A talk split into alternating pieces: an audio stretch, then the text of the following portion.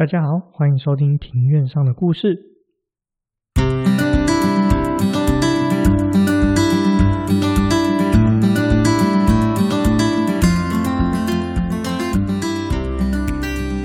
说我想说的事，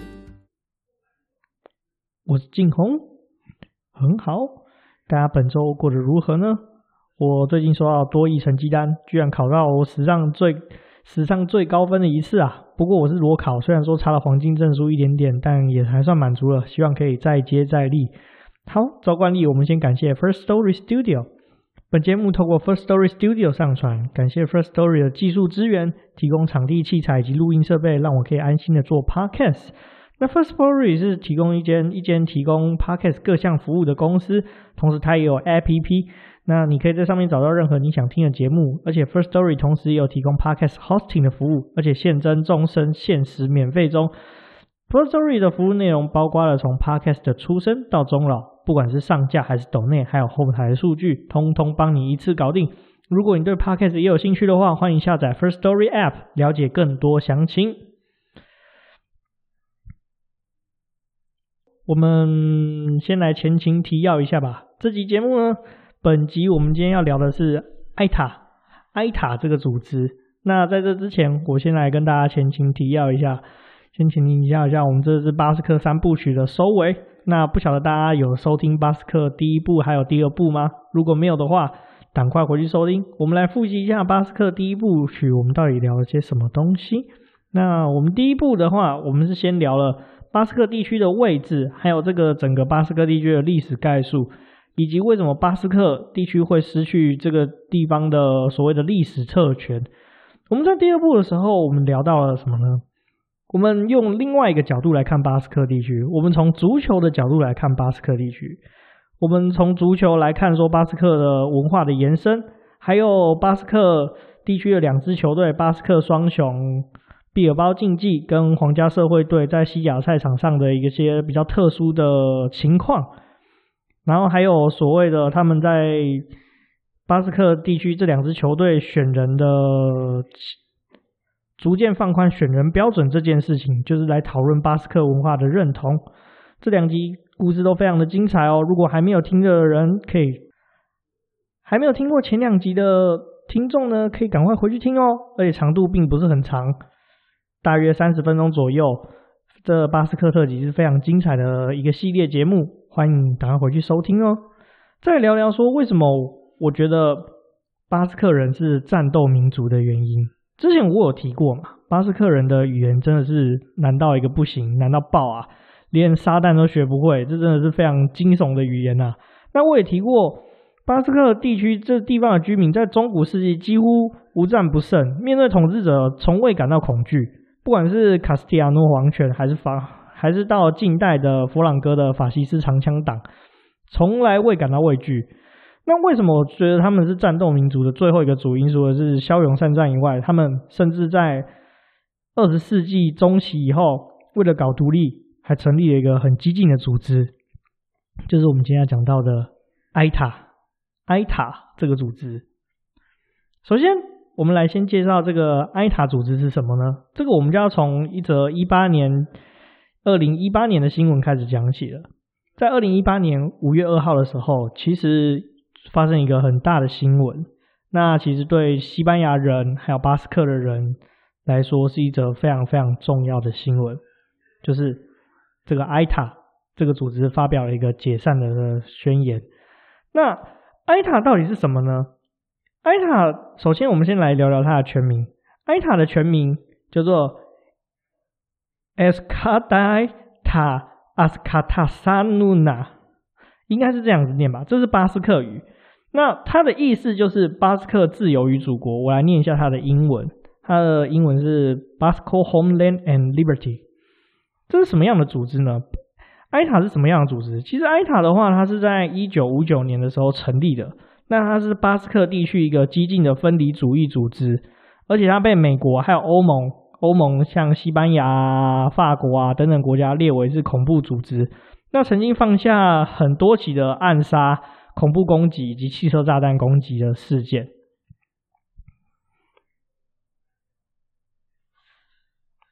好，那我们再来聊聊说，这个埃塔到底为什么会成立呢？为什么巴斯克人为什么要成立一个这么激进型的组织来争取独立呢？我们就要从它成立前的背景开始讲起。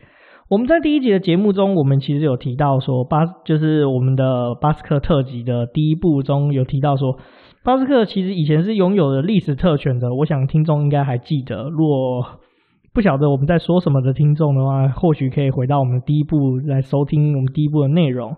简单来说，以前巴斯克虽然说没有自己的国家，但是他其实是有历史特权的。他其实是拥在那个。在巴斯克地区，其实它有很多的权利是中央赋予它其他自治区所没有的权利，包括它有一部分的税收是可以自己做使用，还有自己的议会，有自己军队的指挥权。那其实他的它的自治权利其实非常非常的大的，但是在十八世纪的时候被取消了，所以说呢，自此巴斯克地区就没有所谓的自治权了。那到了时间到了，快转到了一三一。一九三零年代，这个年代呢是西班牙的第二共和时期。对，没错，西班牙是有共和的哦。那在第二共和时期呢，那时候的执政党是西班牙的人民阵线，人民阵线。那它是一个左派的左派的一个组织。那里面的组成其实就是由左派啊、共产主义者啊，还有一些反君主制的人以及反法西斯主义的人，在这个阵线里面。那与他敌对的就是右派。那巴斯克居地区的居民其实是很想获得自治的，所以因此巴斯克当地的政党巴斯克民主党就与当时的左翼的西班牙人民阵线做合作。那左翼的左翼政府其实也是相当支持地方自治的。那当时其实他们会这么做的目的，其实也一部分是为了要巩固政权。那他们其实是承诺给巴斯克跟加泰隆尼亚地区的自治权，因为当这两个地区其实当年都是有了相当特殊的地位，有着。比一般自治地位还要再高一点的自治权利。不过呢，大家也知道，在一九三零年的后期，西班牙爆发内战，就是左派阵营跟佛朗哥领军的右翼阵营，法西斯右翼阵营打了一场内战。最后的结果，我想大家都知道，就是佛朗哥的法西斯阵营获胜了。所以呢，在那个时候，支持左派的巴斯克地区，其实就。没有办法获得自治的权利，而且而且佛朗哥政权上台之后呢，开始打压各个地方的自治权利。他不准各个地方的人说当地的方言，那巴斯克人就不能在公开场合说巴斯克语，学校也停止教授巴斯克语相关的课程。这对巴斯克文化打击是非常非常的大，甚至佛朗哥还做到更可怕的事情，他一直不停的从外地移入人口，破坏当地原始的人口组成。就是因为这个原因，所以当时巴斯克地区的民众，尤其是觉醒青年，所谓的觉青啊，那他们就觉得说，嗯，这样不行，要来反抗。那在当时，其实巴斯克内部的意见也是有点分歧的，尤其是巴斯克当时的政党，主张巴斯克要自治的政党，就是巴斯克民主党，其实分成两派，一派是比较温和主义的，一派是比较激进的。那这比较激进的一群呢，包括当时的大学生。那温和派这边的主张呢，其实是希望用比较和平的方式去推动巴斯克自治。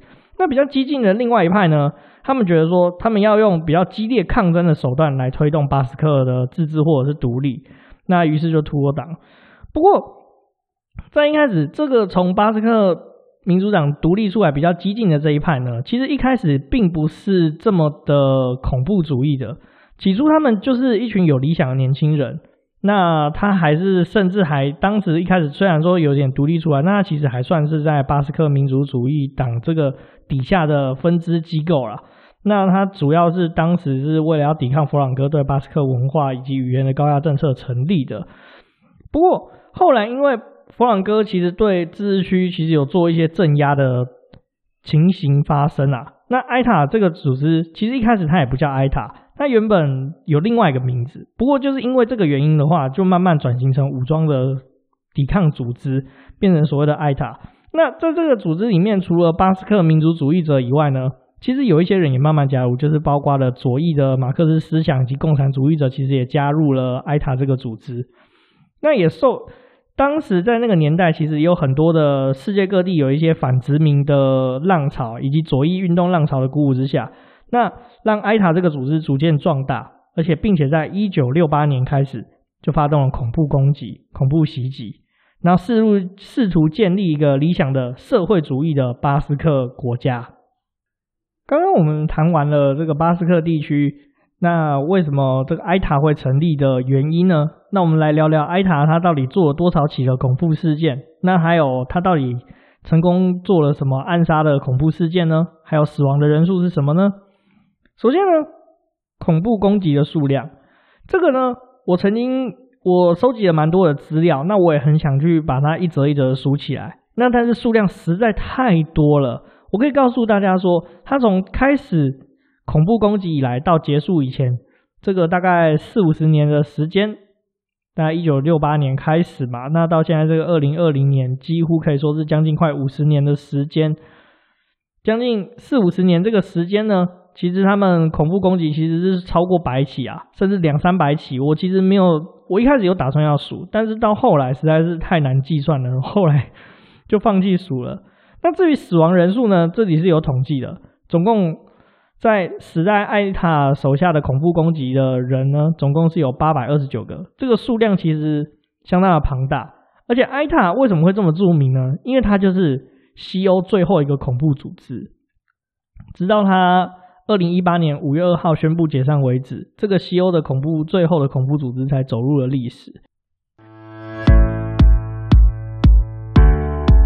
我们来聊一下这个当时埃塔最著名的一个恐怖攻击事件之一啦，就是当时他其实就暗杀了当时时任的西班牙总理 Luis Gallardo Blanco 的暗杀事件。这个事件其实大大的改写了西班牙的历史。那我们来聊聊，呃，这件事情背后到底是怎么回事呢？首先，我们才从这个 Louis Blanco 这个总理的背景来开始看起。其实他呢，他是西班牙独裁者佛朗哥其实常年的心腹以及密友。那曾经为西班牙参加过一场战争，叫里夫战争。这场战争其实是发生在一战这个时间点左右。那他是西班牙属着西班牙的殖民地摩洛哥的柏柏人成立的国家。后来因为西班牙跟法国介入战争而瓦解。那在西班牙，那其实这个 Luis Blanco 他的背景其实是偏保守派的。他在西班牙共和第二共和国期间，因为他自己是保守派的关系，所以其实是当局的一个眼中钉。他哥哥其实就是这样子被当局抓到，然后处死的。所以因此他就其实蛮害怕。后来他就因故流亡出国，然后并且透过一些特殊的管道后，又回到西班牙。并加入佛朗哥的长枪党法西斯阵营。那么战后之后，在西班牙内战结束之后呢，他成为西班牙海军的第一把交椅。那也在一九六七年的时候出任副副总理。那这个职务的话，是在西班牙的第二把交椅，其实就是次于当时的总理佛朗哥之下。那他其实就是佛朗哥的左右手了。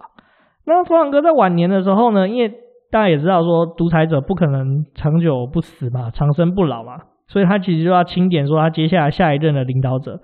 那这个 Luis Blanco 就是其实就是当时被佛朗哥钦点的下一任西班牙国家最高领导人的下一任接班人。那他在西班牙，他可以作为佛朗哥在过世之后呢，这个权力过渡时期的一个舵手。他在一九七三年的时候成为西班牙总理。好。我们来聊聊这个暗杀事件的经过。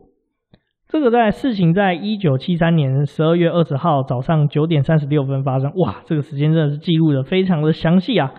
那这个 Louis Blanco 他其实有一个习惯，就是他每天早上都会去马德里的一个教堂做弥撒、做参拜、祷告这样子。那埃塔的人呢，就发现有这个 Luis Blanco 其实有这样的习惯，所以呢。他们其实就在路易斯布朗哥每天会去教堂会经过路上呢，在这个路底埋设炸弹，并设置记号。那其实埃塔在做这个事情的时候，其实也布局了非常的久。等到时机一对，这个路易斯布朗哥在这个在在教堂的行程结束之回程的路上呢，那路易斯布朗哥乘坐的车子经过埃塔设下的这个陷阱跟记号以后呢，这个三名就总共一共有三名的埃塔分子。点燃这个引信，那放这个 Luis Blanco 的车子就嘣嘎爆炸。当时的爆炸规模其实也非常非常的惊人。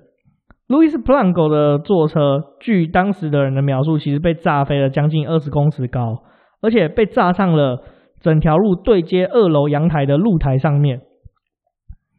不过，Luis Blanco 其实他的命也是相当的硬啊，很大。他其实当下其实并没有死亡的。而是送医之后，在当日早上的十点十五分才过世了，总共大概也撑了将近三四十分钟左右。当时同车的司机还有及随护，其实都接连上身了。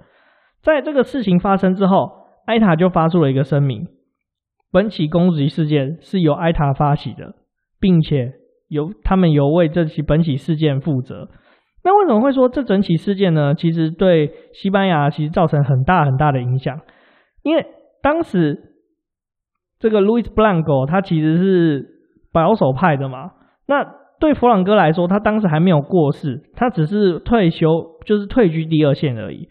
那后续简直就这个 Luis Blanco 的死就打乱了佛朗哥的布局，那其实也间接造成了弗朗哥的法西斯政权慢慢的垮台的这个原因啊。那直到一九七五年，因为后续接班人。的关系，所以年轻的胡安卡洛斯一世国王就登基了，西班牙渐渐走向了民主化。在这起攻击之后，西班牙在一九七五年年轻的国王卡洛斯一世登基以后呢，慢慢的民主化以后，弗朗哥也逝世，卡洛斯国王登基，公布了新宪法，给了巴斯克地区自治权，而且这个自治权其实跟以前提到的历史特权其实是有蛮大一部分相似的。其实，在一开始的时候，埃塔在巴斯克地区其实相对来说声望其实是不低的，因为当时弗朗哥这种高压统治的情况下，那巴斯克人民其实并没有获得他们想要的自治权。那但是在民主化以后，其实他中央政府给了巴斯克地区相当大的一个自治权，所以呢，埃塔这边其实慢慢的就失去了民心，因为其实日子也跟以前不一样了。那在埃塔内部，其实又分成了两派。又跟当初成立埃塔之前的情况一样，另外一派是和平派，另外一派是激进派。那但是后来激进派其实慢慢的就掌握权力，把和平派给消灭了。那这个激进派的话，那想也可想而知，他们是比较激进的。所以埃塔在这个激进派掌权之后呢，他们其实是对于西班牙这个民主化的过程，其实他们是有点反对的，一是慢慢的走向用恐怖攻击的手段。在制造恐慌，然后是诉求他们的理想，并不断的杀害警察，制造爆炸案。因为民主化，因为埃塔不支持民主化的关系，还有自治权的关系，而且因为又由于恐怖攻击的手段的缘故，埃塔不止慢慢失去了民心，在九零年代以后，几乎基础的民意其实已经流失了光光了。这其实对埃塔造成相当大的打击。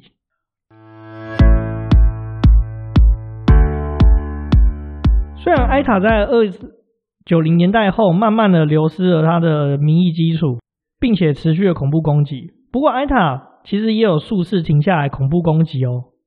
他埃塔在一九九八年、二零零六年、二零一一年的时候，共三次停止恐怖攻击，宣布停火。我们从二零零六年那一次开始讲起好了。二零零六年那一次停火，并且与政府谈判。但是与政府谈判的这个结果其实并不是非常的顺利。后来埃塔又在隔年二零零七年六月十五号再次重新宣布说停火协定失效，并重新开始恐怖攻击。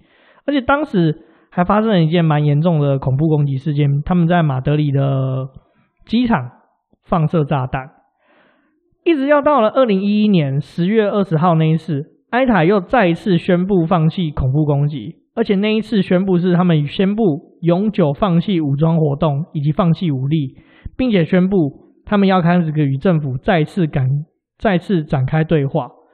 不过在这次宣布停火之后，他们也并没有马上缴出武器跟武装，一直要到了二零一七年四月八号，他们其实委托了一个民间组织叫做和平手艺人，那它的英文是 The Artisan of Peace，缴出武器之后，并由法国点收。那才慢慢的正式解除武装，并且在隔年的二零一八年五月二号，透过新闻发出声明解散。那这个声明呢，有几个重点。第一个，埃塔已经完全解散所有的组织结构，并且结束他们的政治追求。第二个，这点其实相当的重要。他们在这些这些年来的恐怖攻击的罹难者以及伤者向他们道歉。第三个，虽然埃塔解释解解散了，但是呢，他们仍会为巴斯克的民族主义而努力。所以，即便埃塔解散了，这个巴斯克的民族主义以及分离主义仍旧是存在的。好，我们把艾塔的故事讲的差不多了。最后，我觉得有一个观点，我想要来大家来跟大家讨论一下：如果换作是台湾有类似的激进组织，你会支持吗？先说说我的观点好了。我个人觉得，这个比较这种激进的恐怖组织，其实是我个人是比较不太支持的。虽然说这样子做其实可以博得蛮大的关注，以及把大家的眼球放到这个上面来。不过这其实是一件两面刃，因为这样子过于激进的主张，比如说放炸弹啊、干嘛绑票啊什么等等的，其实很容易伤及无辜，其实会让台湾在国际上的群体形象变得比较不好。虽然说我们这几这三十二三十年来外交上其实屡屡受挫。包括我们做了那么多的口罩外交，其实现在要进去一个 WHA 也是相当的辛苦，这个无可厚非。但是用这种比较激进的方式，其实对台湾来说，其实也是简单来说，损己伤敌三十，损己七十这种的概念，其实也是非常的，我觉得不太合适啦。老实说。它反而会模糊了我们的主张焦点，甚至给国际一种形象，就是说我们并没有想要用沟通的方式解决事情，我们是想要就只是一直把我们的诉求诉诸给国际，并没有想要讨论。这大概是我的观点。那我来问问我们的听众，如果是你，你会支持类似的主张吗？欢迎留言给我，或透过我任何的管道。留言给我，告诉我你的想法是什么。好，那我们的巴斯克三部曲大概就到这边结束，结束在埃塔这个我认为巴斯克很战斗的地方。希望大家会喜欢这个巴斯克三部曲。那我们下集见，拜拜。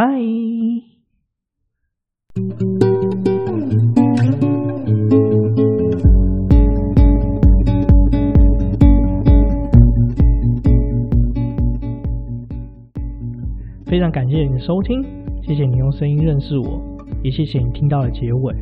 如果你喜欢这集的节目，或有任何对节目有任何的想法，请在 Apple Podcast、Spotify、First Story 哦，现在还多了 Google Podcast 留下你的评论以及评分。也感谢我们好朋友 First Story Studio 的技术资源。也你也可以利用下方节目下方的 Show Note 连接，直接留言给我。你也可以在 Instagram 上面找到我。我的 Instagram 账号是 Story on the Yard，S T O R Y O N T H E Y A R D，S T O R Y O N T H E Y A R D，或是在 Instagram 上面搜寻“庭院上的故事”就可以找到我喽。再一次谢谢你的收听，我们下次见，拜拜。